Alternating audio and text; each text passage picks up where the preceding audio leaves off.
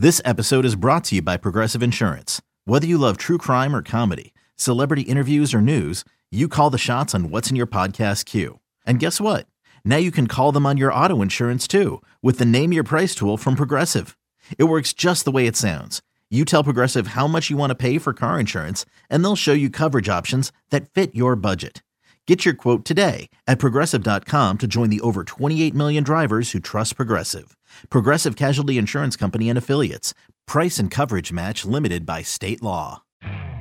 You could spend the weekend doing the same old whatever, or you could conquer the weekend in the all-new Hyundai Santa Fe. Visit HyundaiUSA.com for more details. Hyundai, there's joy in every journey. The State of Recruiting is brought to you by 24 7 Sports and the Horns 24 7 network of podcasts. If you like the show, please subscribe, rate, and review on the podcast platform of your choice.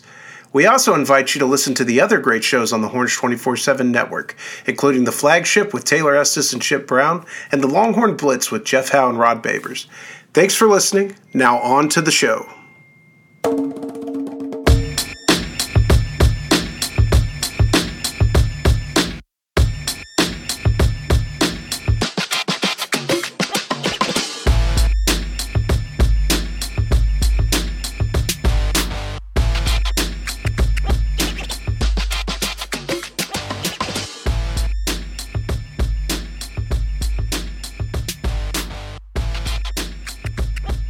Welcome back to this week's episode of the State of Recruiting, your weekly Horns 24 7 recruiting podcast. I'm Mike Roach, and I'm joined as always by Hudson Standish.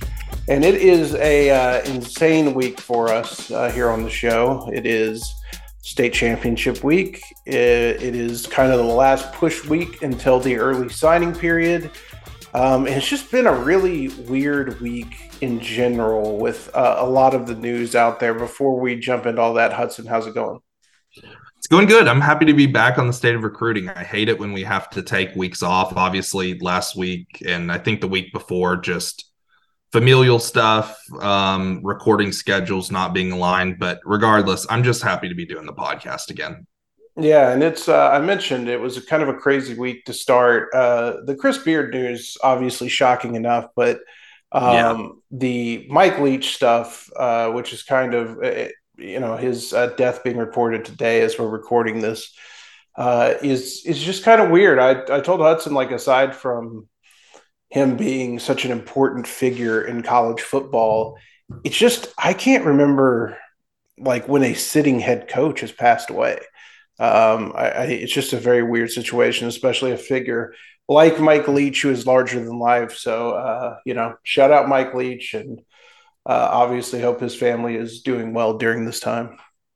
Left an incredibly lasting legacy. I mean, not only in just kind of the way he carried himself with his like quirky demeanor and everything, but also just like pure football, the offensive imprint that he left on the game. I mean, his coaching tree in modern football is probably one of the more um, I don't know, I guess uh, just influential and everlasting and i don't know. I i'm pretty devastated about the news and then just since you touched on the chris beard thing it's just absolutely disgusting and was just a tough way to start the week. I mean goodness gracious. Yeah i'm sure that'll get covered more by the the folks that cover basketball for our site uh, but it's uh you know obviously the legal process has to pay play out but if if everything kind of comes out as it was spelled out in the police report uh, a pretty disgusting act and pretty inexcusable and uh, I, I, think there's kind of only one decision there for Chris Del Conte. So yeah, we'll, we'll kind of see how it plays out. Let's jump into the recruiting. It was also a crazy weekend as uh, as it tends to be when it gets close to the early signing period or signing day. Surprise visitors pop up, and they're good when they pop up for your school. But when your commits are surprise visiting other schools, uh, that can always create some last minute intrigue. Over the weekend, uh, a trio of Texas commits visited Houston uh, S'Maje Burrell, Dylan Spencer, and Ryan Niblett. Uh, we had heard some different things on each guy. Um, and Texas was, I think, able to work something out with Niblett to kind of keep him in the fold after a 24 hour period where there were a lot of people close to Niblett who thought that the flip might be coming. Another thing, too, Mike, it's always breaking news is awesome. It's a cool part of the job. Obviously, it's not everything for us. We want to make sure it's right before putting it out. But it's even worse when you have to break news about you know negative stuff regarding the um you know class or whatever it be. So when we broke the Dylan Spencer at Houston uh, news, I think there was some understanding from the board, right? Because we kind of fed some breadcrumbs that Spencer, after the TCU game, might not have been as happy with his Texas uh, pledge. But then when we posted the Ryan Niblett thing late that Saturday night, or maybe even technically Sunday morning, it was just even worse. So getting the quick clarification from sources that, um, you know, I guess it's not even a clarification. I just more update that Niblett is going to be solid with Texas was just really, really good, good on the ears considering, you know, that would have been a pretty dark uh, way for this thing to go. Like, yeah, I mean, we've I, talked a lot about Ryan Niblett. Yeah, he's a top 75 recruit. Like, you, you know, not a ton of those. How much we love his speed and, and just game changing ability. He can score from anywhere. Um, and, and that would have been a tough pill to swallow, especially given being Houston, who, you know, kind of jumped in and got Matthew Golden last year when Texas was battling TCU for him, who flipped Jonah Wilson earlier in the year. If they would have been able to get a guy like Niblett, uh, that that'd have been a tough pill to swallow. I, I definitely think, but it sounds like uh, you know uh, cooler heads prevailed. The staff was able to talk to his family, and they were able to kind of calm things down. We'll see. I don't think there was much worry with S'Maje Burrell. I think he was taking a trip just to take a trip. Dylan Spencer is the one I'm still watching, and I, I still think that that one could go uh, the other way uh, once it's all said and done. But with S'Maje too, it's one of those things where you know you you hear enough noise to where similar to Spencer, like it stays on your radar at least. Like it goes from a recruit that yeah expected to sign during the early signing period to just a little bit of doubt. So it'll be fun to follow over the next week or so with him, especially with uh, Ron Roberts taking the Auburn DC job. I know S'Maje really likes uh, Auburn, and Roberts was kind of his primary contact at Baylor as they kind of were surging to potentially get him on a visit. So that'll be interesting to uh, track as well. Texas will have its own share of weekend visitors uh, this weekend, and uh, a couple of official visitors in Jelani McDonald and uh, Tyler Scott, the defensive back from uh, the state of Georgia, who are coming in. But also, you know, it's kind of, I think, I, am trying to remember. I don't think Herman did it. I think it was a Sark thing, and they they kind of started it last year in the first year of bringing in all the committed guys on kind of the last weekend before uh, the early signing period. Now they obviously won't be able to get them all in because you know those visits will start Saturday. Uh, Johntay Cook and Trey Wisner will be playing for state championships. Uh, not sure if the SOC guys are going to make it down after playing for a state championship Friday night. Uh, but they are going to get a majority of the guys down, including a big name that Steve Wiltfong just reported on our board and Cedric Baxter, who will be coming in uh, from Orlando. And I think the purpose of this trip is to get the guys together. Um, I, I, know that they do some paperwork stuff and, and just kind of get some things in order uh, for signing and uh, the guys who are early enrolling, but also just to kind of celebrate their class, get them all together one last time. And if you've got some official visitors on campus, it always helps to have those guys with them. Absolutely, Mike. Uh, totally with you. And I guess too, just we didn't talk about this on the rundown, but uh, pre-show. But speaking of visitors to campus, um, quick update: Justin Benton's official vi- uh, visit, I was told, went pretty well.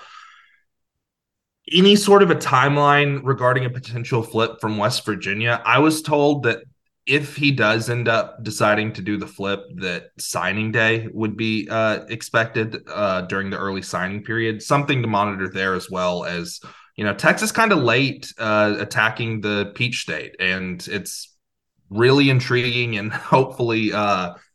You know, Texas can lay the groundworks in the state of Georgia to where a potential commitment or just staying in the recruitment of stud 2026 QB Julian Lewis will happen because I don't know if you saw Mike, but he put up Uh, 531 passing yards and five touchdowns in the Georgia 7A state title game. So uh, set a couple records as a freshman at Carrollton High School and leading the Trojans back to a uh, 7A state uh, championship appearance, which is pretty funny because obviously he's a freshman QB and we've talked about him, me especially, quite enough. But when you're putting up that type of project uh, production, like good, great.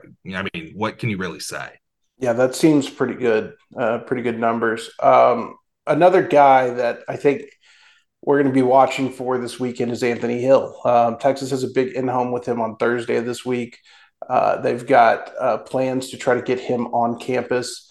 And from what I'm told, you know, they expect him to be on campus, but uh, I haven't confirmed anything on his end yet. He will uh, make his his college decision uh, on the early signing day on Wednesday of next week at 11 a.m. And you know, I think Texas really has a shot to kind of close the door in that recruitment and nail down a, a pretty big commitment. Absolutely, I think it would be the biggest defensive commitment of the Steve Sarkisian era. Yeah, I mean it's uh, it's uh, it's getting Anthony Hill. It is the impact of a Cedric Baxter or an Arch Manning or somebody like that. It's just on the defensive side of the ball. So, uh, especially in a place where they need it. So that'll be a, a fun one to follow as well. Uh, the the transfer portal hasn't been it, has been popping a little bit for Texas. I mean, they've been really patient. They actually got uh, just before we went on the air to record, they got a transfer portal commitment uh, from Ryan Sanborn, the Stanford transfer punter who's got one year of eligibility left. When we did our transfer uh, preview, we kind of mentioned that, hey, they probably need to look at a punter in the portal. This makes a lot of sense from a guy who's got a Stanford degree looking for, you know, a graduate degree at a place like Texas. It could come in and, and contribute right away. I don't, I'm not going to sit here and pretend to break down his game. Uh, you know, I, he, he punts it really far, I'm sure. Uh, like I, I, used to have to. Side note: When I was the number two guy here, like if they would get a kicker commit, I think I wrote a breakdown for Cameron Dicker's commitment, and I was just like, I don't know, man. Like he he seems to have a good leg. He's pretty accurate. I, I'm not the guy to look for when it comes to analysis of specialists. It's like um, goalkeepers in soccer. It's it's kind of their own ecosystem and their own evaluation. Like you know, I, I one thing I will say that I noticed on Sanborn that I like, I believe 64 uh, punts inside the 20 over his uh, collegiate career to only seven touchbacks, which just seems like a pretty pretty encouraging sign with field uh, position, no touchbacks as a senior, and he was punting quite a bit for Stanford this past year. Yeah, that's a really good point. That uh, he got a lot of work in uh, during that time. Uh, elsewhere in the portal, you know, it's just kind of like we said, they've been really patient. I think that they're waiting to see what they get in this class. Because the, the thing is, you know, I think Texas still prioritizes recruiting over uh, the portal at a lot of places. And so we saw it last year. They had some offensive linemen in the portal lined up to come in that last weekend. But when they started to get wind that they were probably going to get – uh, Kelvin Banks and and Neto Umeozulu and Cam Williams, it was like, okay, well, why are we going to go to the portal when we're going to bring in this freshman class?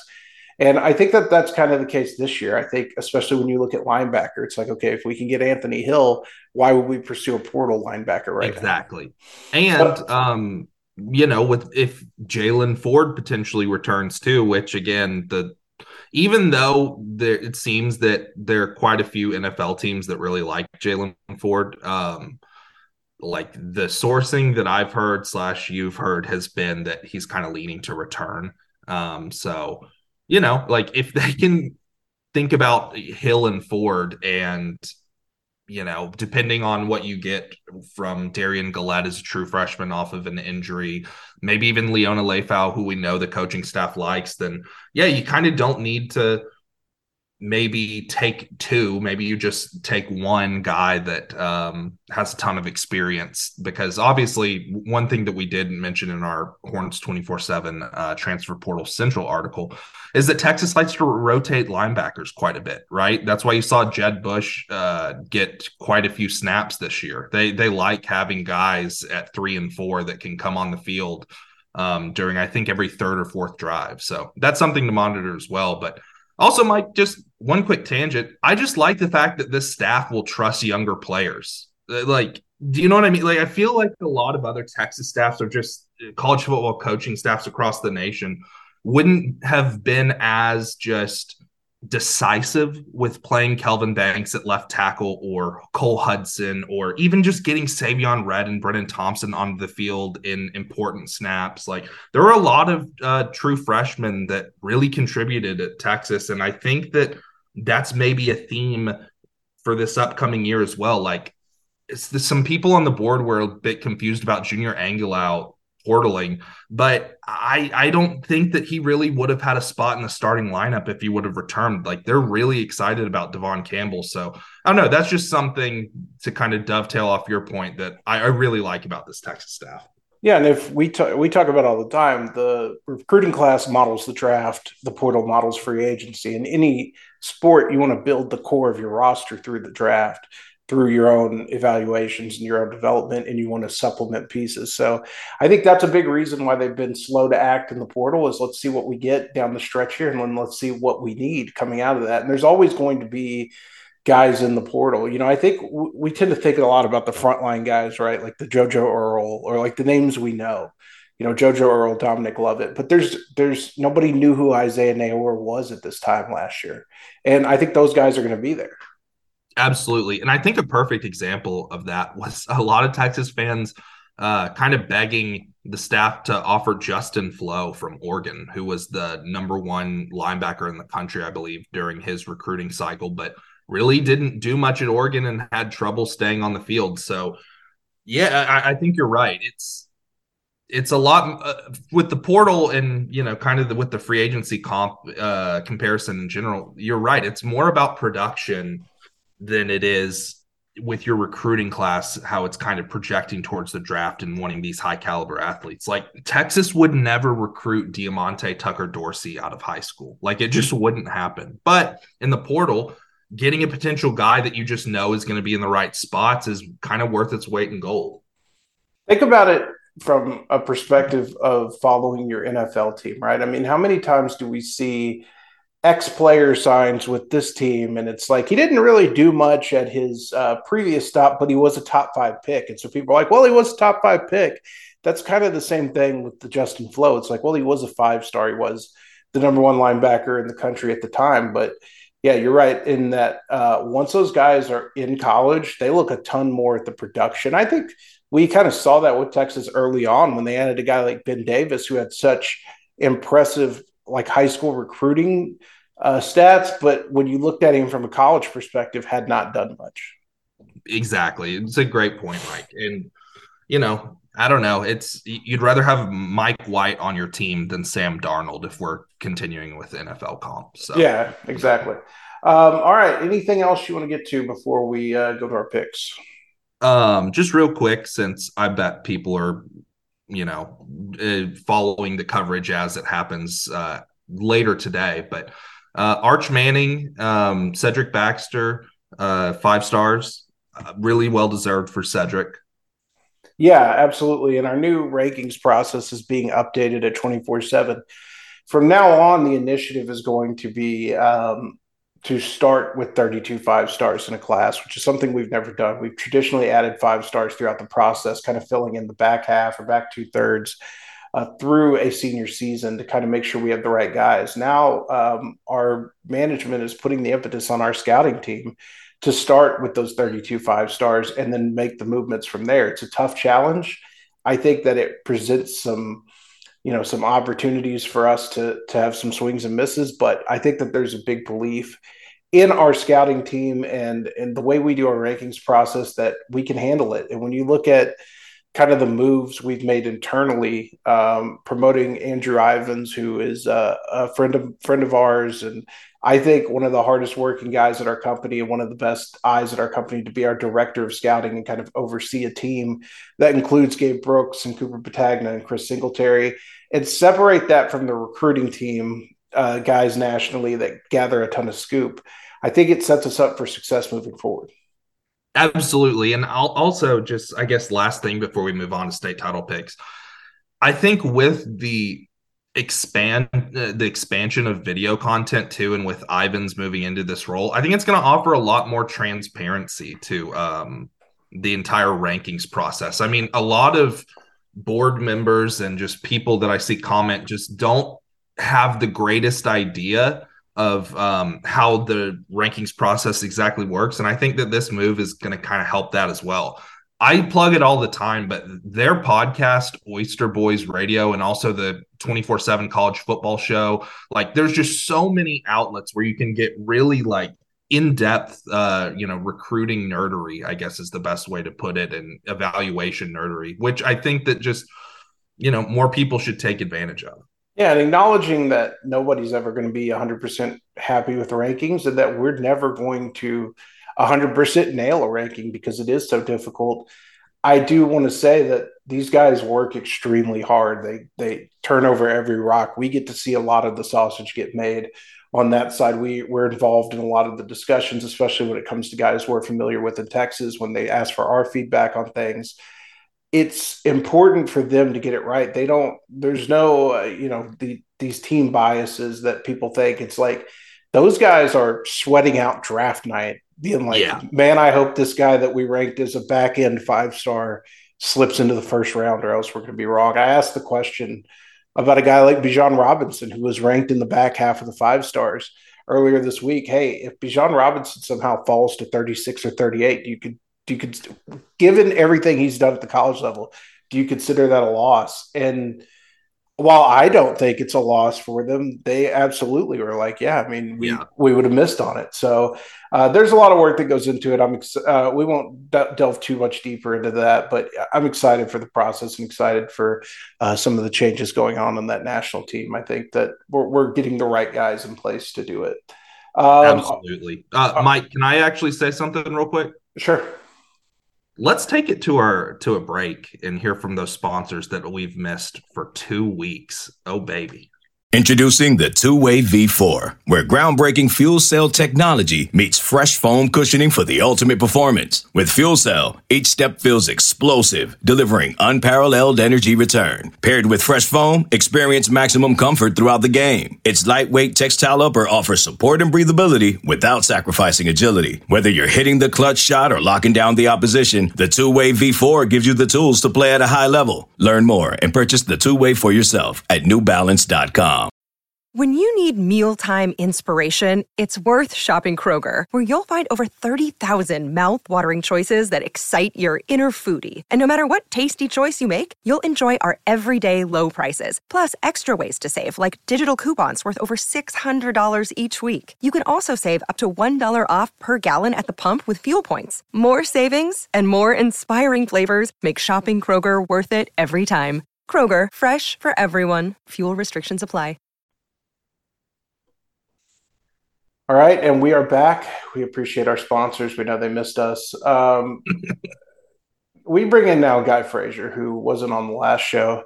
Uh, and this is coming off the heels of, if you recall, Guy tried to screw me on the records last week, and then he wanted to yep. rub the records in my face yep. uh, this week. Not last week, last time we recorded. Uh, yeah, Guy's giving us an inquisitive look.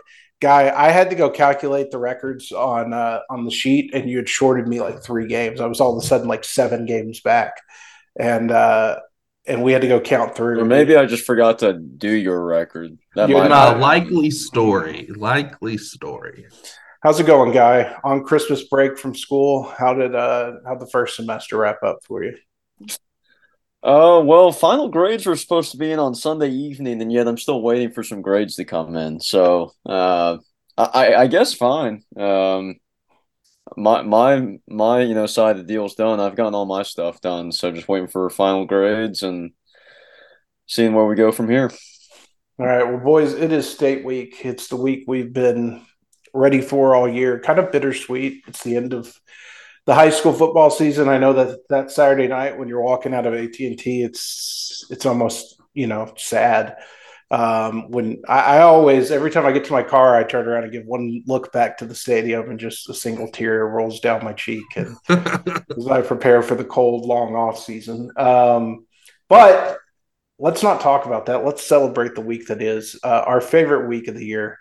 Uh, it's going to be four action-packed days at AT&T Stadium. I got to thinking about this last week. We we get wrapped up so much internally when we're just talking amongst ourselves about this matchup or that matchup, or I hope that team makes it to state, or I hope this team makes it to state for that. And like the games are always fun, regardless of who makes it. I don't know why we get wrapped up in it. I, I know for content purposes, like there are certain teams we like Hudson and I want to see there uh, because it helps our content. But in the end, you know, I mean, this is uh, how much fun is this?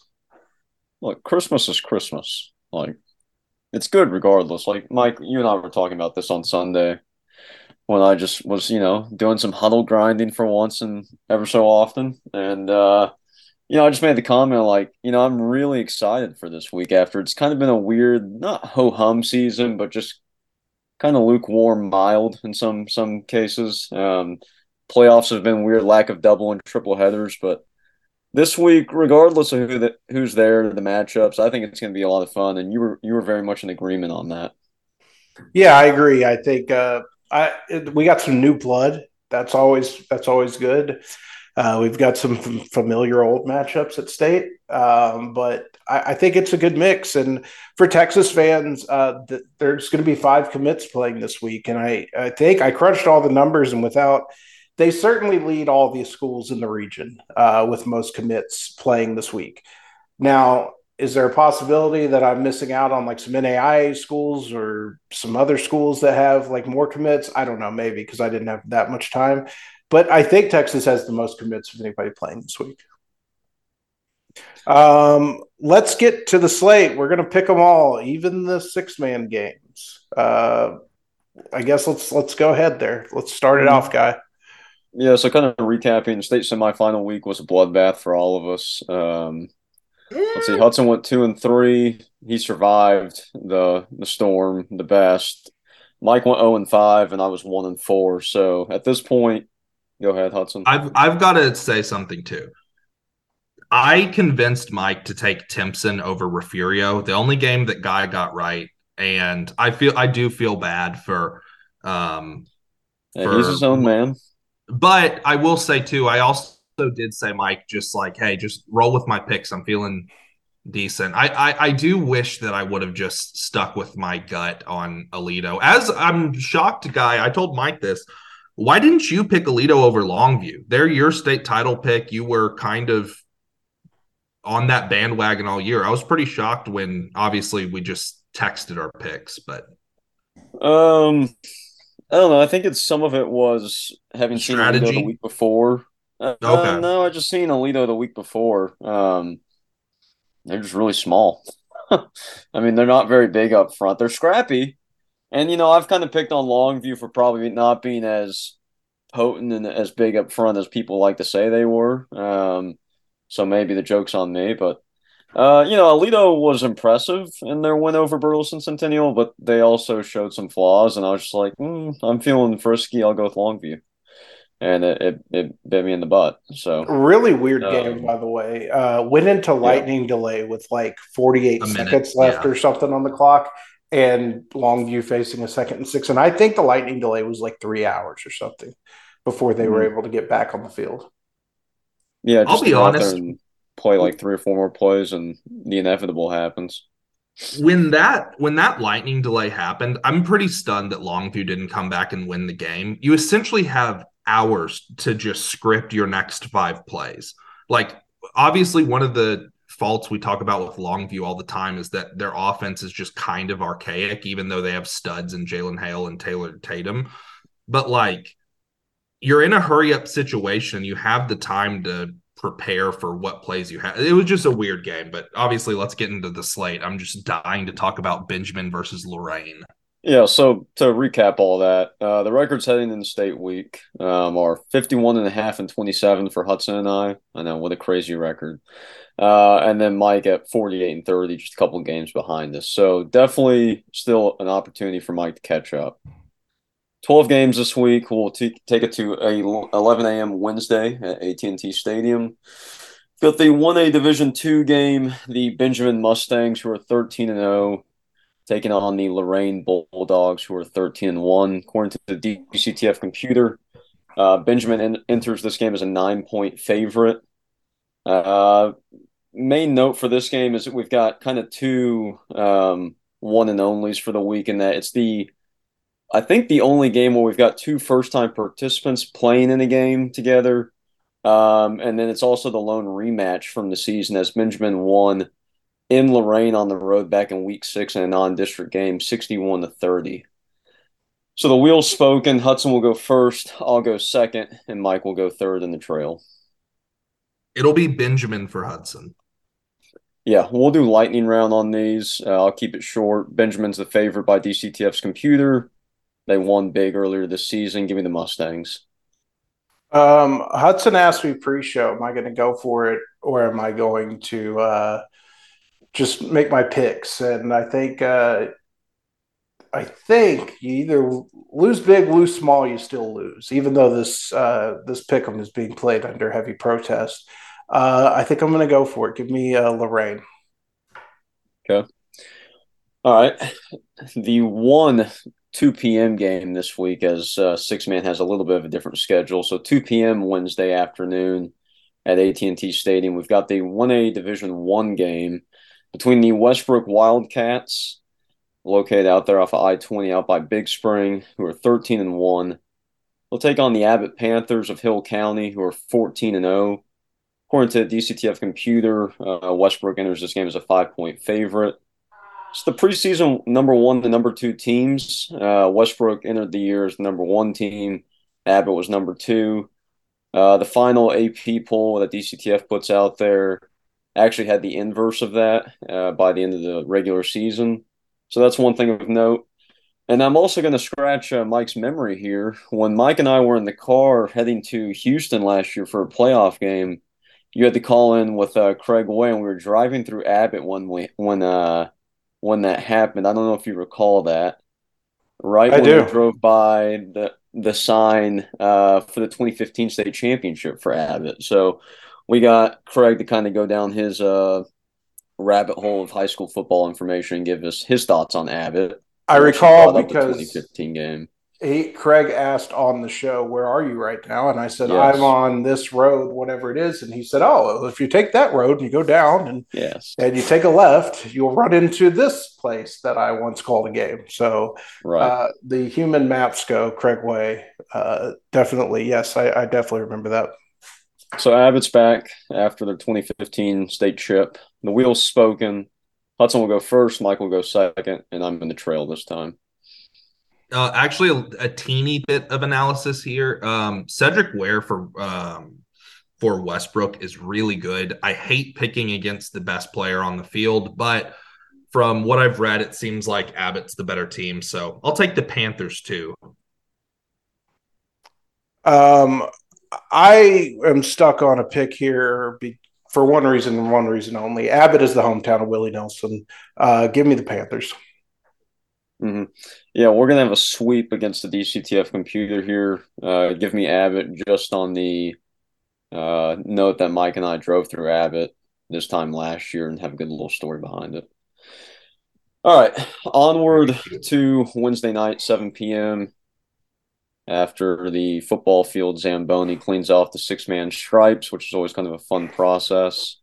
Got the 2A Division two game as the Albany Lions, who are 13 and 2, take on the Mart Panthers, who are 15 and 0. The DCTF computer has the 2A powerhouse of Mart as a seven point favorite entering this game. Uh, thing of note here is we've got Kevin Hoffman, who is well known for his uh, skins on the wall at Mart, who actually retired for a brief stint during the offseason, only to come back as he takes on another really well known coach in Denny Faith, who is in his 36th season at Abbott, and he's yet to, yet to win the state championship. Uh, the last time the Lions were in Arlington was in 2014 and 2015, and they walked away empty handed. So uh, this is a big game for Coach Faith. Um, the wheel's spoken. Hudson will go first. Mike will go second. And once again, I'm in the trail. Yeah, I hate that I had to open up three three to start. So thanks, Will, for that. But at least for this one, it's to me an easier selection. A, a ton of respect for Coach uh, Denny Faith uh, and Albany. It would be awesome if he was able to finally get a state title, but I don't know. I'm not picking against Mart at state, even though uh, the Windthorst Trojans uh, were able to beat them, I believe, in their last appearance at AT&T. Yeah, I um I can't believe this game's uh oh it's minus seven. I'm sorry, I was looking at the next one's a pick. I thought this one was a pick 'em. I couldn't believe it. Uh incredible logo game, might I add. Just mm-hmm. both logos of these teams are incredible. I love the Albany logo. Um I it's tough to pick against Mart. They're kind of a rolling ball of death. And so uh yeah, I'll go with them. Yeah, I'll keep it short. Uh, I'm going to go with Mart as well. Um, this is old hat for them. For Albany, obviously they've been on this stage before, but none of these kids have. It's been a while. Uh, a couple names of, of note for Mart. Um, the Medlocks are back again. It seems like there's always a Medlock family member on the Mart Panther team. We've got actually two more this time around. Uh, the one of note is the 2025 athlete in Demontrell Medlock, who I think y'all actually – wrote about in y'all's little 24 uh, 7 post about this game. And then there's actually a trench warfare kid that we've seen at camp a couple of times. Uh, his name is escaping me. Monte Swanner. Undersized kid, but gritty as can be, and always actually does pretty good at camp uh, when he does come in the off season for for Owen Tuck. So another kid to keep an eye on. But give me the Panthers. I think the DCTF computer's a little rich here. I think the Panthers actually may roll, uh, but hoping for a good game nonetheless. All right, onward to day two of state. Thursday, uh, 11 a.m. at AT&T Stadium. We've got the 2A Division One game as the Holly Bearcats, who are 15 and 0, take on the Refugio Bobcats. Yes. Right Bobcats, yeah, uh, who are 14 and one as well. According to the DCTF computer, this is too close to call. It's a pick'em game. Um, so this is the revenge tour of Holly who ran up against a brick wall last year and, and fell short as they take on this year the coastal coastal bend boogeyman that is Refugio, who took a year off from state but is back. So uh, the wheel's spoken. I'll go first. Mike will go second, um, and I'll go third. I'll let y'all break down the recruiting angle of this because there's a couple of recruits in this game. Uh, but I'll, I'll, keep it short. Uh, I always like Refugio when when they're on this stage. Um, they've done me well the last couple of weeks in Pick'em. I think I'm two and zero oh with them in the playoffs. Uh, so I'll stick with them again. Give me the orange and black. I think I'm 0 and 2 with them and uh, have wanted wanted to pick them last week, but just was trying to make some moves and uh, didn't work out. That's what I get for putting my confidence in Dalton Brooks, right? Um, I will. I, you, Guy mentioned the recruiting aspect. Uh, Refugio does have a couple of guys, including Ernest Campbell, who is, I think, pound for pound, one of the most exciting playmakers we'll see this week. He is a two-time uh, 2A state 100 meter champion. We uh, Hudson and I saw him at the state track meet. He was electric. Uh, he's tiny, but he can absolutely go, and he's not just a straight line downfield threat. He's he's a guy that uh, can do a lot if you get in the ball in space. I like Refugio in this one as well. I think the speed just is going to be too much for Holly. I, I really like what you said there too, Mike, of like he is obviously straight line fast, but that's not all he has in his bag as a prospect. Was really impressive and kind of creating something out of nothing multiple times for Refugio last week against Timpson. I thought really um, really was impressive against uh, another top 24 7 guy in Terry Bussey. Um, so just nothing but respect for Ernest Campbell. And even though Holly has some, you know, Division One prospects of their own, like Holly is not going to show up here like a lot of other West Texas teams or, you know, panhandle teams and just look out athleted and just kind of it feels like oh yeah the state semifinal game was really a state title game. I think that the pick'em uh, line from dctf is actually correct. I could go either way here but more than anything it's just you trust the name brand of refugio to get it done. So that's the only reason why i'm making the pick. But i would not be surprised at all if holly actually really stunned some people and won this game by like double digits Yeah, I think Hudson brings up a really good point there. Typically, when a when a team with a lot of team speed, like Refugio, goes up against a West Texas program, it's typically not a good thing. But Holly's one of the rare cases where they have some speed and athleticism to match that. So, really fun. You know game. what? You know what this game kind of reminds me of? Um, stylistically, I don't think it it's a one for one comparison, but it kind of reminds me of the Shiner Post matchup. And obviously, with Post losing their quarterback on the second series, it just didn't help. But like Holly is similar to that Post team for me, where they have multiple Division One guys. They don't look physically overmatched against uh, what right. seems to be the superior squad. Mm-hmm. I don't think they'll look physically overmatched. I think the speed's just going to be too much for them. Sure. And uh, shouts out, shout outs to my boy Isaiah Bland, five three running back for Refugio. He's just a dynamo. Uh, perfect comp is Tydrick Bailey from Mart a couple years ago, class of 2019. Just they play bigger than their size, a lot of heart. So shouts to those guys. He's a man. Uh, onward, huh? He's a man of the people. He's a man of the people. That's that's damn right. All right, onward uh, to our next game on Thursday, 3 p.m. in the afternoon at AT&T Stadium. Got a really fun game here. Uh, we've got the Gunner Tigers, who are 14 and 0, absolute wagon in 3A, taking on the Poth Pirates, who are 14 and 1. According to the DCTF computer, Gunter enters this game as a 14 point favorite. So I've got the far North Texas 3A wagon taking on the big bodies of Poth. Wheels spoken. Mike will go first, Hudson second, and I'm once again in the trail.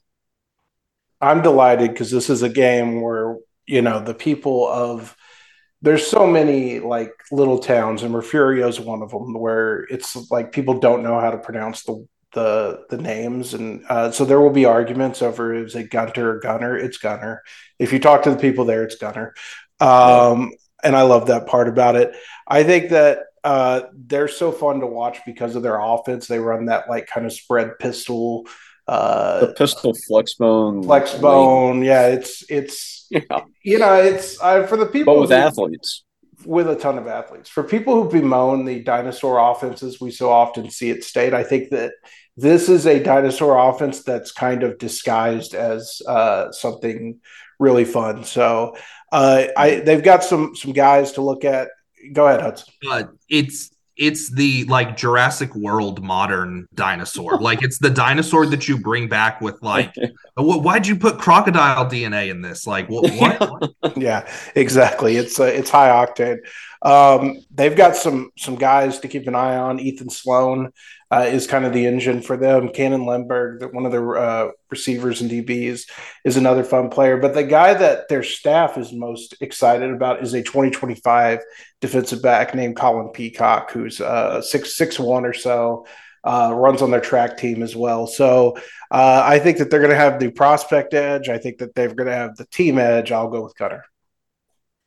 I love Poth as a program. Like genuinely, um, really have always rooted for them. I'm super happy that they get to be at state. Maybe I have the read completely wrong on this game, but Poth used to be a lot more of a kind of air raidy team that would kind of throw the ball all over the place.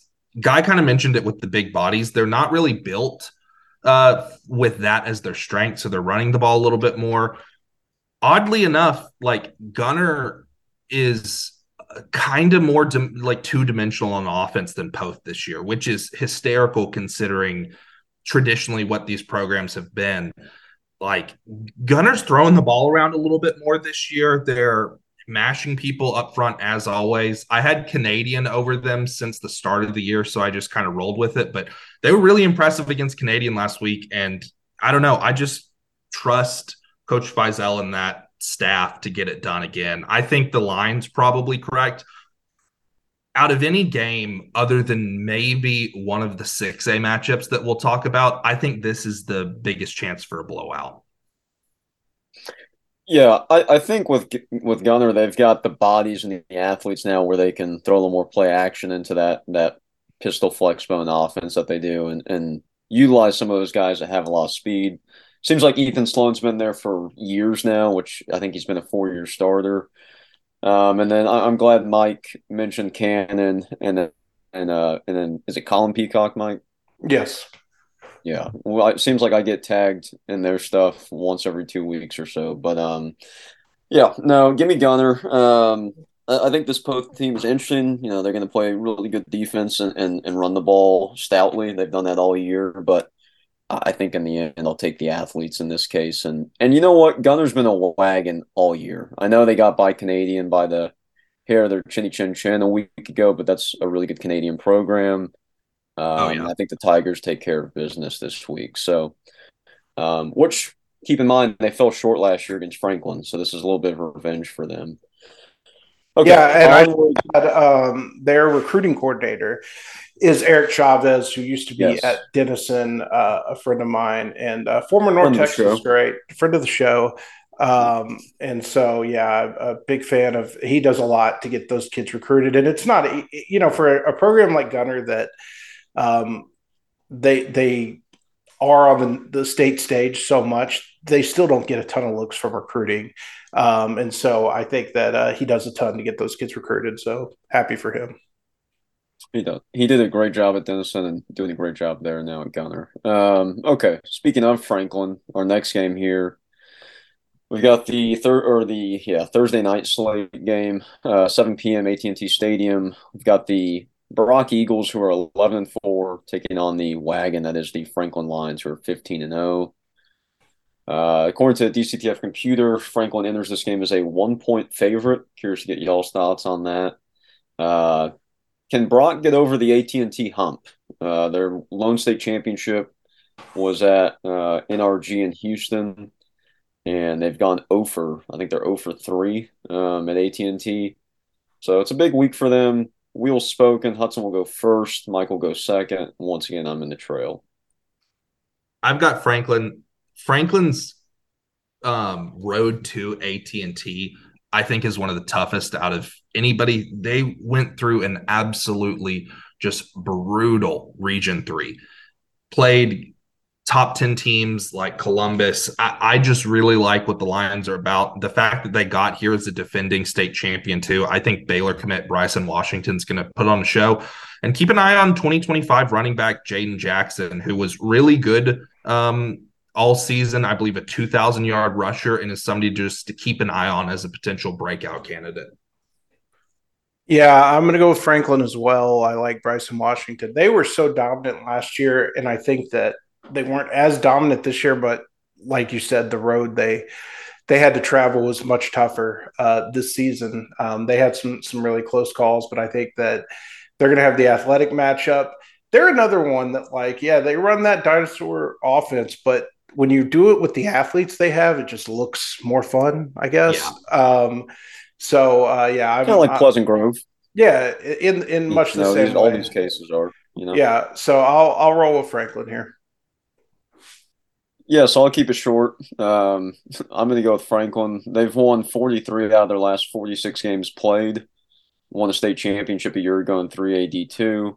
Really fun game while they graduate some key pieces from that team, they brought back a lot. Uh, y'all have mentioned two of the key names. I'll mention another one, Devin Hidrago, who I liked a lot last year. Uh, I saw DCTF's little write up on him. They mentioned him a lot from his offensive perspective. I actually think he's a safety at the next level. Uh, and if I recall, I think he picked up an Iowa State offer right before this time last year. So he's a guy that has some FBS looks and FCS looks. Um, and I think Franklin's just been a wagon all year. I don't think that ends now. Um, I saw Brock a week ago. You know, Brock's kind of opened things up a little bit under this new staff, but I think they are going to try to run the ball a little bit. Uh, they, at least they did a week ago um, with Reed Watkins. But give me the Lions. Um, I almost think that one point spread's a little bit nice. I think Franklin maybe wins this one by 14 or so. I'm with you. Uh, but that'll do it for that one for me. Okay, Friday, day three, 11 a.m. game. A big one for Gabriel Brooks. Got the 4AD2 game. The Carthage Bulldogs, who are 15 and 0, take on the Wimberley Texans, who are 15 and 0. Carthage enters this game as a 10 point favorite. So we've got a couple of familiar names and programs that return to Jerry World this year. You know, Carthage takes a rare year off in 2021 after winning state in 2020 during the pandemic year.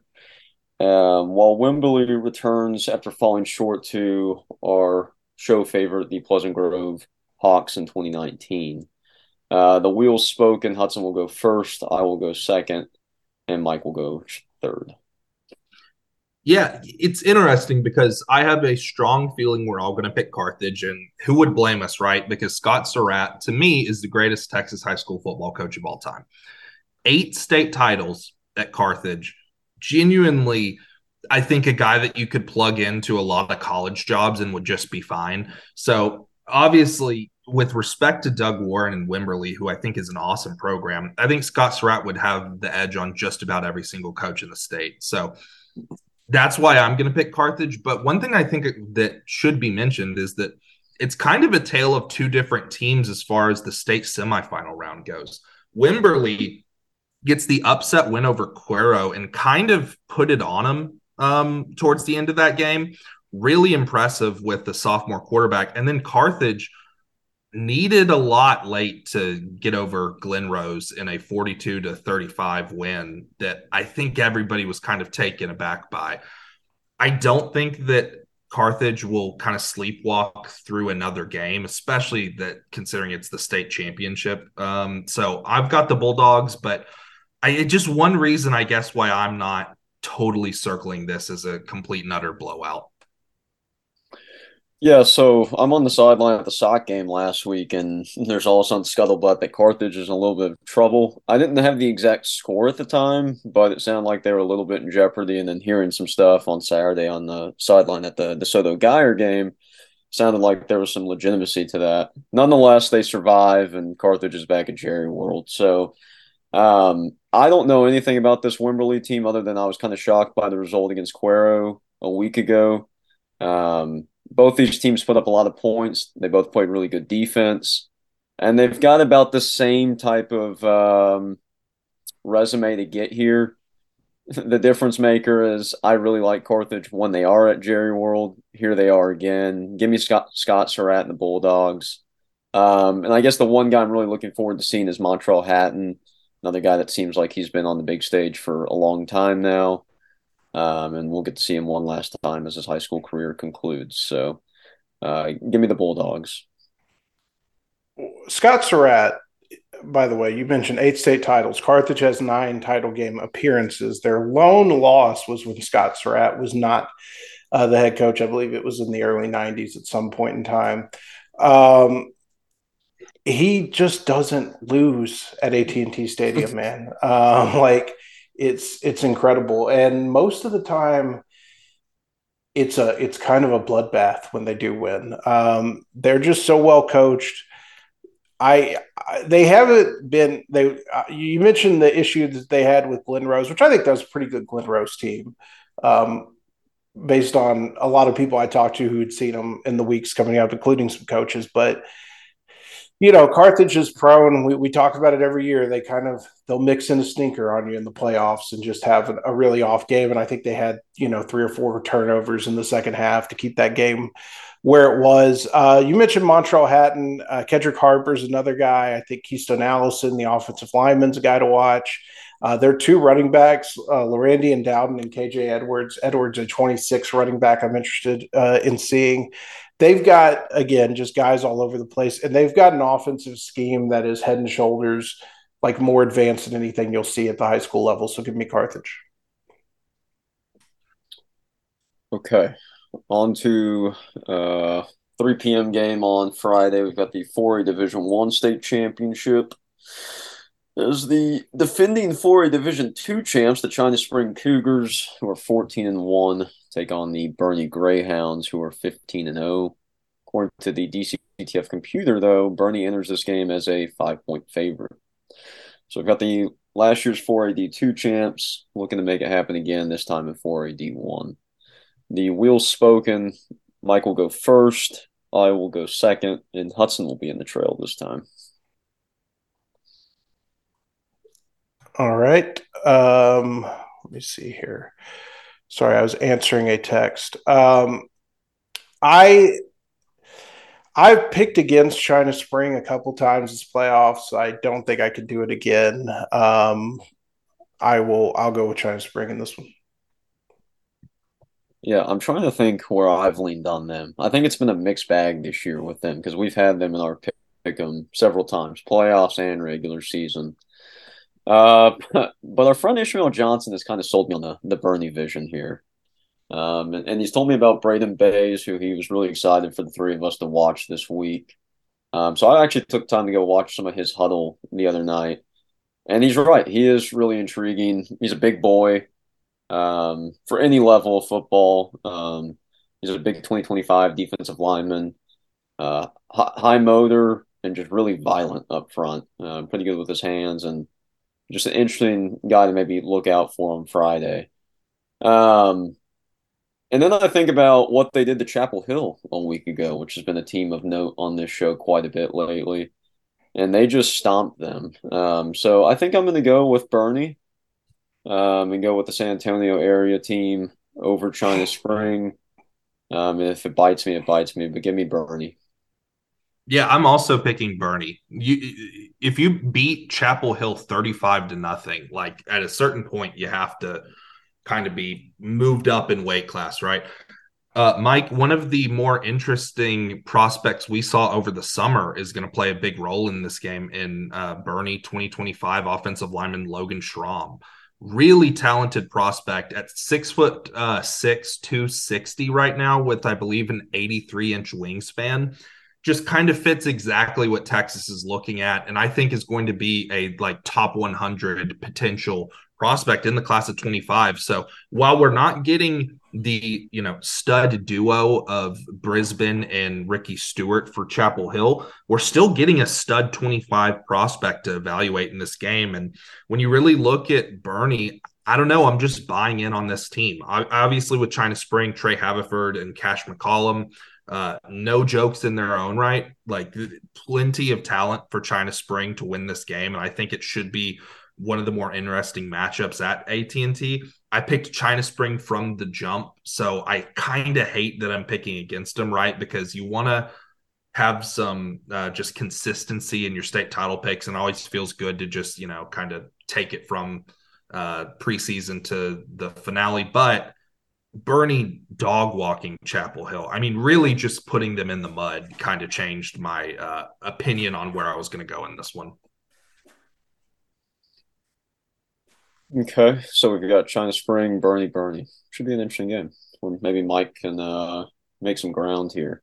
Yeah, absolutely. Okay, 7 p.m. Friday night. We've got maybe the the biggest game of the week, you could argue. We've got the 5A Division two state championship as the Dallas South Oak Cliff Golden Bears, who are 12 and 3, take on the Port Neches Groves Indians, who are 13 and 2. According to the DCTF computer, this game is a pick 'em game, so too close to call. Um, Operation 60K. Operation 60K. There's there's a lot of headlines surrounding this. Can can Sock repeat and kind of really cement things from a year ago? And then you're taking on a PNG program that's one of the historical great programs in Texas who hasn't been on this stage since 1999. So um, a lot to play here, a lot to play for here, um, and what will be a huge crowd, maybe the biggest crowd of the weekend. Wheels spoken. I'll go first. Mike will go second, and Hudson will go third. Um, I've stuck by the Golden Bears for obvious reasons all year, uh, despite their early woes. Still said, you know, these are, you know, guys not to uh, overlook at the 5A Division two level. At least they they have their flaws, but at the end of the day, they kind of are what they are, and they, they bully a lot of teams over the course of four quarters. So, give me sock. Um, not a shocker there. I think I stuck with them in our playoff projections at the start of all this and said I'm still going to pick them to win it all. So I'll do that now. Uh, but I do think this is a really fun game. Really looking forward to the atmosphere. Um, and everybody knows about the sock guys, but there are a couple guys for PNG of note. And Hudson, I'll let you take on some of those. But uh, one of them was actually a guy we saw at the NLA camp last February in Jansen Ware. Um, 2023 offensive lineman. I think he's he plays tackle for them, but he's more of an interior guy at the next level. Yeah. Um, has a lot of G5 and FCS interests and offers. Um, he's pretty light on his feet, and he's just a mauler. I mean, his his tape is just nothing but pancaking and just just bullying kids. So, um, he's a really fun, interesting prospect in this game. And then Cole Crippen, the quarterback at PNG, um, trying to figure out how he doesn't have anything at this point. Um, I think this is a big game for him to kind of put himself on the big scene on TV from some college coaches and at least get themselves something here late in the cycle. So, uh, really fun game. Um, good offense going up against a really good defense, but I do think this game in the end is kind of a defensive slugfest. Um, so, yeah, give me Sock. A lot of fun here. Uh, yeah, I don't think it's any surprise here. I'm going to pick Sock. Um, we we we all went into the season kind of penciling in Sock for this game. Then we kind of watched their first couple of games and we're like, oh, it's, maybe it's going to be tougher. Then, you know, they get on track. We see them early in the playoffs. They they struggle against Mansfield Summit, but kind of start rolling a little bit uh, against Lovejoy and. Um, you know, we we we see them win some tough games. I think that there's a legit discussion for Jason Todd to be coach of the year because this team, while very talented, doesn't have the same pieces as last year's title team, and that's mainly at quarterback, and it's handicapped a little bit of what they do on offense, and yet they've still gone through a tough road uh, to get here. Uh, you know, beating some some really tough teams in some close games, and I you know I think that the narrative being, hey, they've uh, you know they they've pulled it out because you know in these games where they're struggling. But I think the narrative should be they, they've learned how to win tough games and they've learned how to close. And a lot of that is credit to the defense. Um, guy, I wasn't at the game last week. You were. Uh, am I correct that uh, Argyle was inside the 10 twice and settled for field goals on both of those times? Yeah, so it was seven to nothing.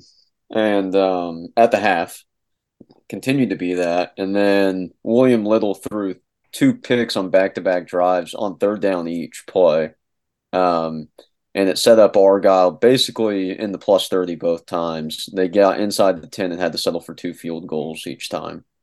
Um, and one of them was on a big play uh, by our boy Davo Sproels, who had a nice pass break up on the third down, which forced them to a field goal. So then it was seven to six. Sock went down and scored and then uh, the game ended essentially basically on a fourth and long for Argyle, in which they fell short. So yeah, uh, so yeah. that defense has been really good. That said, PNG is going to, uh, I think, give them a matchup up front, unlike they've seen from a lot of teams outside of maybe Summit or Duncanville. You know, they've got some big bodies up front. I, I don't think this is the matchup they wanted. I think that they would have much rather um, I'm blanking on who did PNG beat. Uh, mm, who could it have? Oh, that's been? right. That's right. I'm thinking they much would have rather taken their chances for Liberty Hill again, but I'm going to go with Sock and in a home game. Although uh, Hudson could probably go into more details on this. Uh, it sounds like uh, the if one team can negate the Dallas home field advantage, it might be a Southeast Texas team. Yeah, it's wild. So I, as soon as PNG got up, I believe three scores against Liberty Hill, I texted um, our group text of Mike, Matt Step, and Tepper, and immediately was just like, "Hey, this is going to be. I, I think this is going to be top ten all time in attendance because." Port Neches Groves is kind of the Southeast Texas team that can really not only, I guess, rally the troops in their own town, but kind of get that valley-ish effect right of getting an entire region. I do i will say this I, the i've heard a couple of people from Nederland repping png colors and going to the game which i do think is a little bit odd. Man like rooting, i was rooting gonna for your rival. I was gonna ask you about this because i don't remember who it was. I, I think it was maybe tepper step tweeted that like they had heard from a Nederland guy who was catching a flight in for the game or something, and I was just like, "That's so weird to me." Yeah, and what I love though is that I that tweet I think was posted on the uh, Southeast Texas Sports Forum, and some Nederland poster on there was like, "Man, what a weirdo." yeah. Okay. Good. So there's Which, like policing of their own going on. Exactly. Exactly. So I thought that was funny, but regardless, like you're going to get a lot of people from Beaumont, Port Arthur, um, you know, other Southeast Texas towns. Like I think basically all of Orange will make the trip as well. Um, so yeah, I think there's a legitimate chance that they can get I, get 50,000. 60 is quite a bit. Um, but they're lucky in that it is a Friday night game, So maybe some of the potential people that stay can come. I know that traffic will be a problem. Hopefully, everybody gets to their seats. Um, but it, in general, I think that aspect of this game is why I think, and I assume y'all would agree to some extent, it's the most compelling matchup at state this year. Yeah, I agree. And they don't need, to, to be clear, they don't need to get to 60,000. They need to get to 55,000, or yeah. more precisely, 54,348 uh, to top the record. And these records, too, it's either driven by a generational type player or just two communities that really support their kids at like a next level. And I think that the record is held by Allen Pearland, where Kyler Murray, I think his junior year, maybe. Um, yeah, it was his junior year because the number yeah. two was his senior year game against Cy Ranch. Exactly. Um, so I, I, you know, that element I think is cool as well. As far as the actual game goes, I think that it's really intriguing because PNG can kind of get it done however they want on offense, right? They're they're not this um, super tempo team out of the spread that's looking to just completely get into a boat race uh, with squads, but they can run the ball effectively behind their offensive line. And Cole Crippen, as Guy mentioned, really should have some interest. And I think that similar to the uh, Stephenville wide receiver, who I can't believe I'm blanking on his name. Coy Eakin. Coy Eakin broke out last year and started getting all this FBS love. I think Cole Crippen could do the same thing if he's able to hold his own against this sock secondary, which we should say I think is pound for pound, and maybe even not pound for pound, but the best in the state. Yeah, I just don't know how he, how he doesn't have something even from like you know like a, a preferred walk on like a FCS school like like Nicholls State or something. I mean, come on, exactly. you know, like you know, doesn't have to be like the the richest of the rich programs from a winning standpoint, but someone. Uh, yeah, I think the one thing also to keep in mind from the attendance situation is PNG Plano in 1977 is number three on the all time list at yeah. 49,953. That's a long time ago, but the one thing of note from that is that's technically the number one game from a one-off state championship attendance record. Right. You know, forget the double header, triple header where you have overflow from previous games. That's just its own standalone game. I think it was played right. at Texas Stadium, where it was the only game of the day, and they packed that place. So PNG's been known to do that for a long time. Um, so anyway, all right, game onward to Saturday or maybe. Oh, I haven't even made yeah. a pick yet. Oh, you haven't oh, made a pick. Yeah, oh. make your pick. Sorry, yeah. but Mike, what were you going to say? No, go ahead and make the pick. I'll say it afterwards. I guess just a few last things. I'm sorry that obviously we're rambling on this one, but I just I don't know. When we get to a compelling game, we might as well kind of talk it through. We mentioned that the PNG offensive line is fantastic. Jackson Christian, who is a sophomore, I think is going to be a stud. Um, he was really impressive to me against Liberty Hill. But I think something that I should mention Yes, Port Neches Groves has played Fort Bend Marshall twice. Yes, they have played Austin LBJ. They played Port Arthur Memorial. They played Beaumont United. They played West Orange Stark. Like we're talking about, like they played some serious athletes, but I, I'm almost wondering if this offensive line might be a little bit taken aback at first with how good this sock defensive front is. Because when I tell you they were just mashing Liberty Hill on every snap, it's what was like they were able to get four yards five yards, six yards before the running back would even be contacted. And that's not going to happen in this game. I think that that could be a pretty decisive uh, point in this matchup. Also, something that works in Sock's advantage is that they've actually been here last year. I mean, PNG is going to bring a ton of people, and the atmosphere is going to be big. Ha- like, we don't have proof that the Indians are going to be able to um, you know, match up in this level of a moment where I think Sock last year really kind of fed into the hype around the game and kind of used it to their advantage, um, especially early. But with all that being said,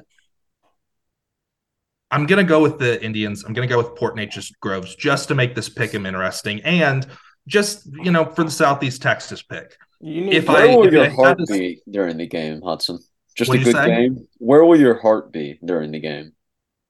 My heart will be kind of with what I've told Mike of I'm just going to be happy with whoever wins. Like the Sox staff genuinely is fantastic and has been so good to us that like you know i would never really root against them to be completely honest but at the same time seeing a southeast texas school get to kind of show out at a bigger level right like west orange stark is a known quantity if silsbee would have made it to state it would have been cool right but getting like a 5a prime time title game it's just going to be yeah it's always the 6a game Exactly. And it's not even the 5AD1 game, it's the 5AD2 game, you know. Exactly, yeah. That's pretty cool. Pretty I'll cool. I'll say from my end obviously, you know, our relationships with soccer are too strong for me to deny that my heart will be there, but I do think that this is a game that I'm like, you know what, if you lose, you lose and you lost to a worthy adversary in PNG and so I I would be happy for those kids uh, as well if they won my hope for this game, and especially considering that we've seen the Port Neches Groves uh, Twitter accounts kind of rallying behind Jason Todd and the yep. Operation 60K thing, my hope for this game is that this is like a national message about what Texas high school football is about. That two schools with an enrollment of combined under 3,000 kids can fill up an NFL stadium, put on a great product, and really, I guess, just show the things about Texas high school football to the state and especially maybe even the nation that like we all love so much. Mm-hmm. Yeah, and um, you mentioned the enrollments to beat uh, to beat the record set by Allen, who you know sets the record for state enrollment in Pearland. Two pretty big schools, I think, are uh, pretty good. Um, all right, before we move on to our next picks, let's take one last break uh, to hear from our sponsors, and then we will come back with five A and six A. Another day is here, and you're ready for it. What to wear? Check. Breakfast, lunch, and dinner? Check. Planning for what's next and how to save for it? That's where Bank of America can help. For your financial to-dos, Bank of America has experts ready to help get you closer to your goals. Get started at one of our local financial centers or 24-7 in our mobile banking app. Find a location near you at bankofamerica.com slash talk to us. What would you like the power to do? Mobile banking requires downloading the app and is only available for select devices. Message and data rates may apply. Bank of America and a member FDIC. From the world of Sonic the Hedgehog, a new hero arrives. I am ready. Is there anyone stronger? No. Ha! Tougher? No. Funnier? I do not make jokes. I make warriors. Knuckles, now streaming only on Paramount Plus. Yes! All right. Uh, let's bring us home, guy. Last three picks of the season. Okay. Last Even though they're under protest, but sure, sure. Uh, one last thing of note from that game is we've got Kyle Ward going up against his uh, former comrade and Jeff Joseph. Um, oh, great point. Both were on A and M staff together under Kevin Sumlin. So great point. As as young dudes. Um, uh, we, we should have mentioned son, too. Jeff so. Joseph probably deserves some five A Coach of the Year love as well. Yes, in his first could be the Coach of the Year. Yeah, yeah. So anyway, a lot to talk about in that game. I think we could do a whole podcast on that. That's a yeah, no that's an interesting staff because a lot of those guys came from the Southlake staff, including Cade McCrary, the, the former oh, Longhorn yeah. who's on that staff. So yeah, those guys have done a really fantastic job. Shout out to them. Oh, and uh, Mike, something I told you, S word. I'm sorry that I didn't say this. Todd Dodge technically returns to state, but without Austin Westlake. Uh, Todd Dodge is in an advisory role for Port Neches Groves. Is he really? Yeah, th- the whole year, big, just in the playoffs. No, the whole year they made a big deal about it over the off season that they were getting him in an advisory only, almost like a consultant type role. And good, goodness gracious, if oh. that man doesn't uh, have the golden touch. Fascinating. Okay, we'll bring it home here. Last day of state where things start to get a little, uh, you know, sad that things are winding down, but it's usually one of the more fun days too. So, 5AD1, 11 a.m., um, AT&T, Saturday morning. Got the Aledo Bearcats, who are 13 and 2, taking on a familiar state championship foe in the College Station Cougars, who are also 13 and 2. According to the DCTF computer, Aledo enters this game as an 11 point favorite. Uh, thing of note here is this is actually a rematch of the 2017 5A D2 state championship, in which College Station won 20 to 19. The game was played at the same time. That was an 11 a.m. game on Saturday. It had to follow the Manvel Highland Park game from Friday night that was of such high note and is argued oh, as one of the best games of all time. The fear was well, now this game's just going to be a sleeper and, and it's just going to be forgotten about. And it ended up being a, a, banger. And I think it's one that's kind of overlooked as time has gone on. Um, and what was even more notable about it was is it really established College Station on the map under Coach yeah. Huff. And that hey, we're a young program. We just won this sucker a couple years after opening the school. So uh, the wheels spoken. Hudson will go first. I'll go second, and Mike will go third. Obviously, Coach Huff not there anymore in College Station, but the Cougars find a way to rebound from losing him to Decatur, and he took Decatur to a state semifinal, but also losing Marquise Collins in uh, preseason camp, which I mean, it's just incredible that they got here. But I guess to keep it short and sweet, after I rambled on the last one, it's a great story that College Station's here, and you know it wouldn't shock me if this game was closer than I'm expecting in the 11 point spread. But I just think Aledo's going to roll. We've talked about Hauss Hejny all year. I think that he's really kind of found his uh, mark, and then like I don't know, Alito just has a lot of role players that seem to be uh, really finding their stride as the year goes along, including Caden Finley, Jermichael's son, who has a Texas offer and guy you saw kind of put on a show um, against Burleson Centennial. Yeah, I think he was actually kind of the difference maker in that game. Um, you know, they're up twenty-one nothing, then Burleson Centennial ties at twenty-one all, and then they end up winning 42-21, so they go on another 21-0 run, and two of those touchdowns were fueled by by Caden Finley and uh, he's fantastic, really good route runner. He's huge for his age, like just sculpted, right? Um, obviously Jermichael's son, because Jermichael was a lot of the same things, but yeah, um, yeah, no, he's really impressive. I still think Hauss, his future from a position standpoint is still up to debate between Hudson and I, but he has found his stride at quarterback. Um, and has really found some comfort in that offense. And then another guy, obviously Jaden Allen is at Aledo, but Chris Johnson, the opposite corner, is a guy that I know Mike knows about. I'm curious what Hudson will think about him.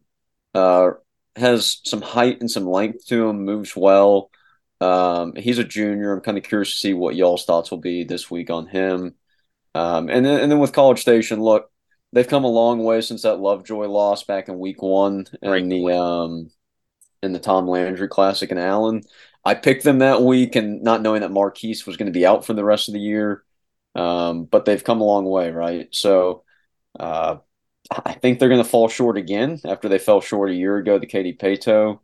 Um, but I think it's a, it's a cool story of just resilience this season, nonetheless. So give me Aledo, uh, but still looking forward to this game and what's a rematch of the 2017 state game. We listen. Everybody tried to bury Aledo like three games in, and um, you know it. it yeah, it, resilience I, there. Yeah, it was. Uh, that's some heart of the champion stuff because I mean they they lost a guy or they lost a parish Episcopal, which for for a for a public team to lose to a private school team like that, it, it's an eye opener. And shout out to Parish, they're they've been really good. They almost beat Sauk as well.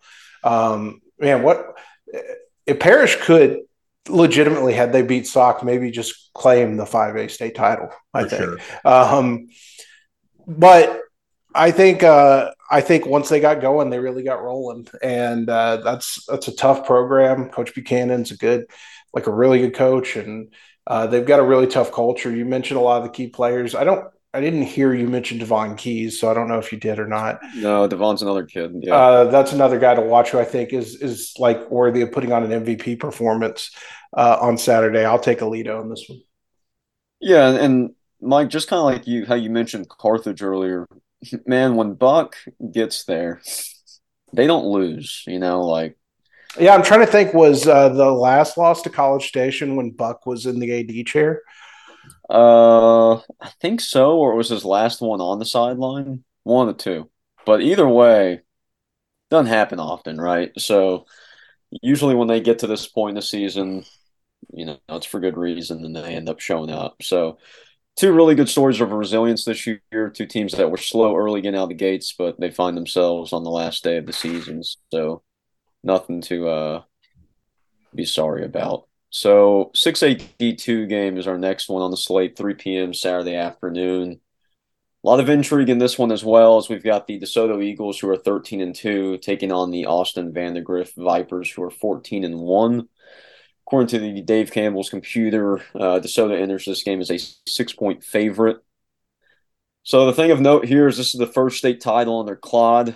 uh, Mathis at DeSoto when they won in 2016. Uh, that was under Coach Peterman. So this is now his first chance at at the big game. And then this is the first state title appearance ever for Vandy. And they're I think they're like a 14 year program. It's it's a you know somewhat new school for themselves. So uh, the wheels spoken. Hudson will go first. Mike will go second, and I'm once again in the trail. Nothing but respect for Drew Sanders and Austin Vandegrift. Avenged their only loss of the season uh, against Dripping Springs, and a Dripping Springs program that I also uh, think would have beaten Katy. I wish that I would have picked Vandegrift to beat Katy, even though it wasn't on our pick pick 'em, but just mentally because I was pretty confident Dripping Springs was going to get him out, but hadn't had my eyes on Vandegrift uh, that much, and ended up getting it on a last second field goal, deserved winner. I didn't think there was anything fluky about that game, to be completely honest. But I picked DeSoto to win the state title on our bracket breakdown. I'm actually going to stick with them here. You cannot say enough things, uh, enough positive things about the absolute beat down, dog walking, like whatever adjective you want to call a blowout that they did to Denton Guyer last week. Like I felt bad for Jackson Arnold because he was doing his best and had a, you know limited success, but all in all, it was just DeSoto throttling Guyer, and I think that's enough to just pick them and kind of sleep easy at night. Yeah, uh, DeSoto has a lot of the athletes. Uh, I'll, I'll say this: Vandegrift's going to have a really good advantage up front. They've got a, a big offensive line, obviously, with Ian Reed, the Clemson commit, Blake Frazier, a 2024, is getting a lot of notice.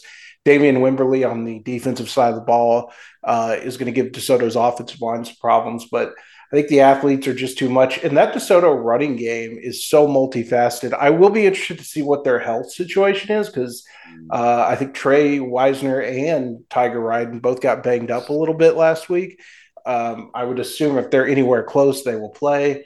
Um, give me DeSoto. I was really happy for Claude last week after you know watching him celebrate on the field. Uh, he's gone through a lot to get here, so uh, give me DeSoto.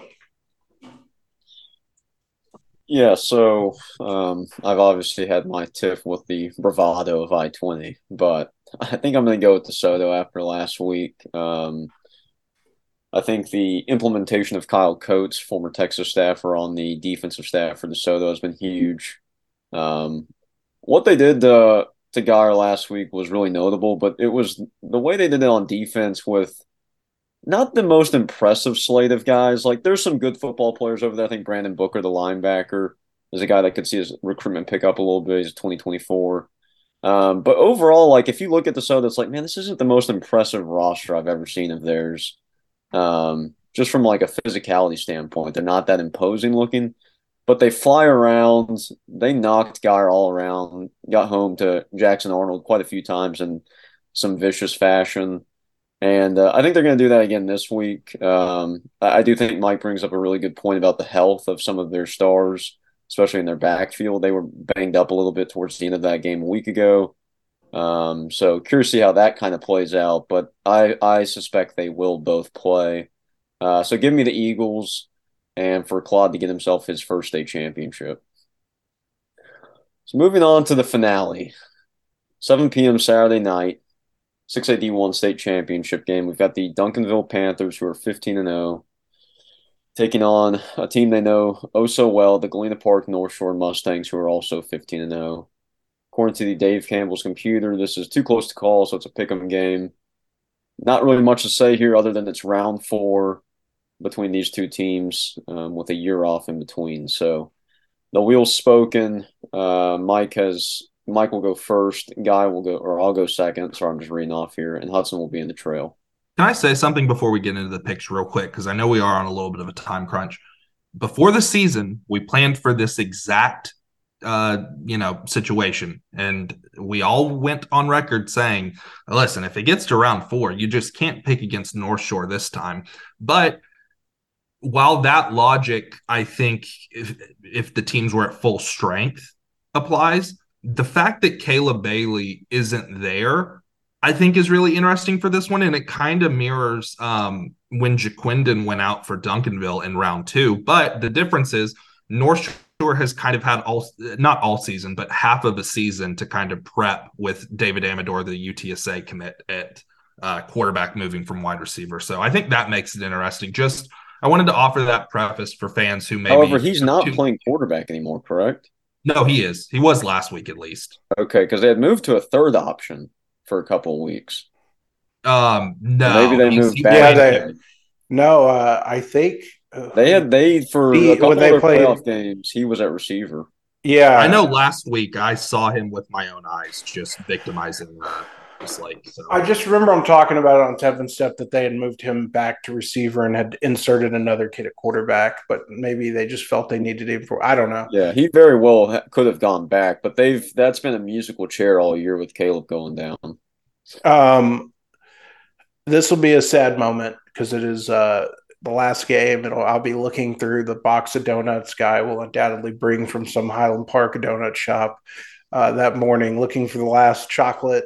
See, just to keep me going. We get my last cup of hot chocolate for the night and uh, settling in for the last game of the season. I I think this is the best shot Duncanville has at, at getting one for Reggie Samples. I just can't pick them. I just can't do it. Uh, give me North Shore. Let me keep this simple. Um, I think Duncanville maybe has the better roster right now from a health standpoint, maybe just overall. Um, when you consider the four times they've played each other. But why would I want the sample of something when I could have the whole thing? You know what I mean? Give me Jon Kay, North Shore Mustangs. Do it again. 4 0. Reggie falls short again. I've tricked you both into picking North Shore as I. I was picking North Shore all the way. It, it wasn't going to matter. No, I'm also just teasing. There's no chance I'm picking Duncanville. I, I think that they're actually really good.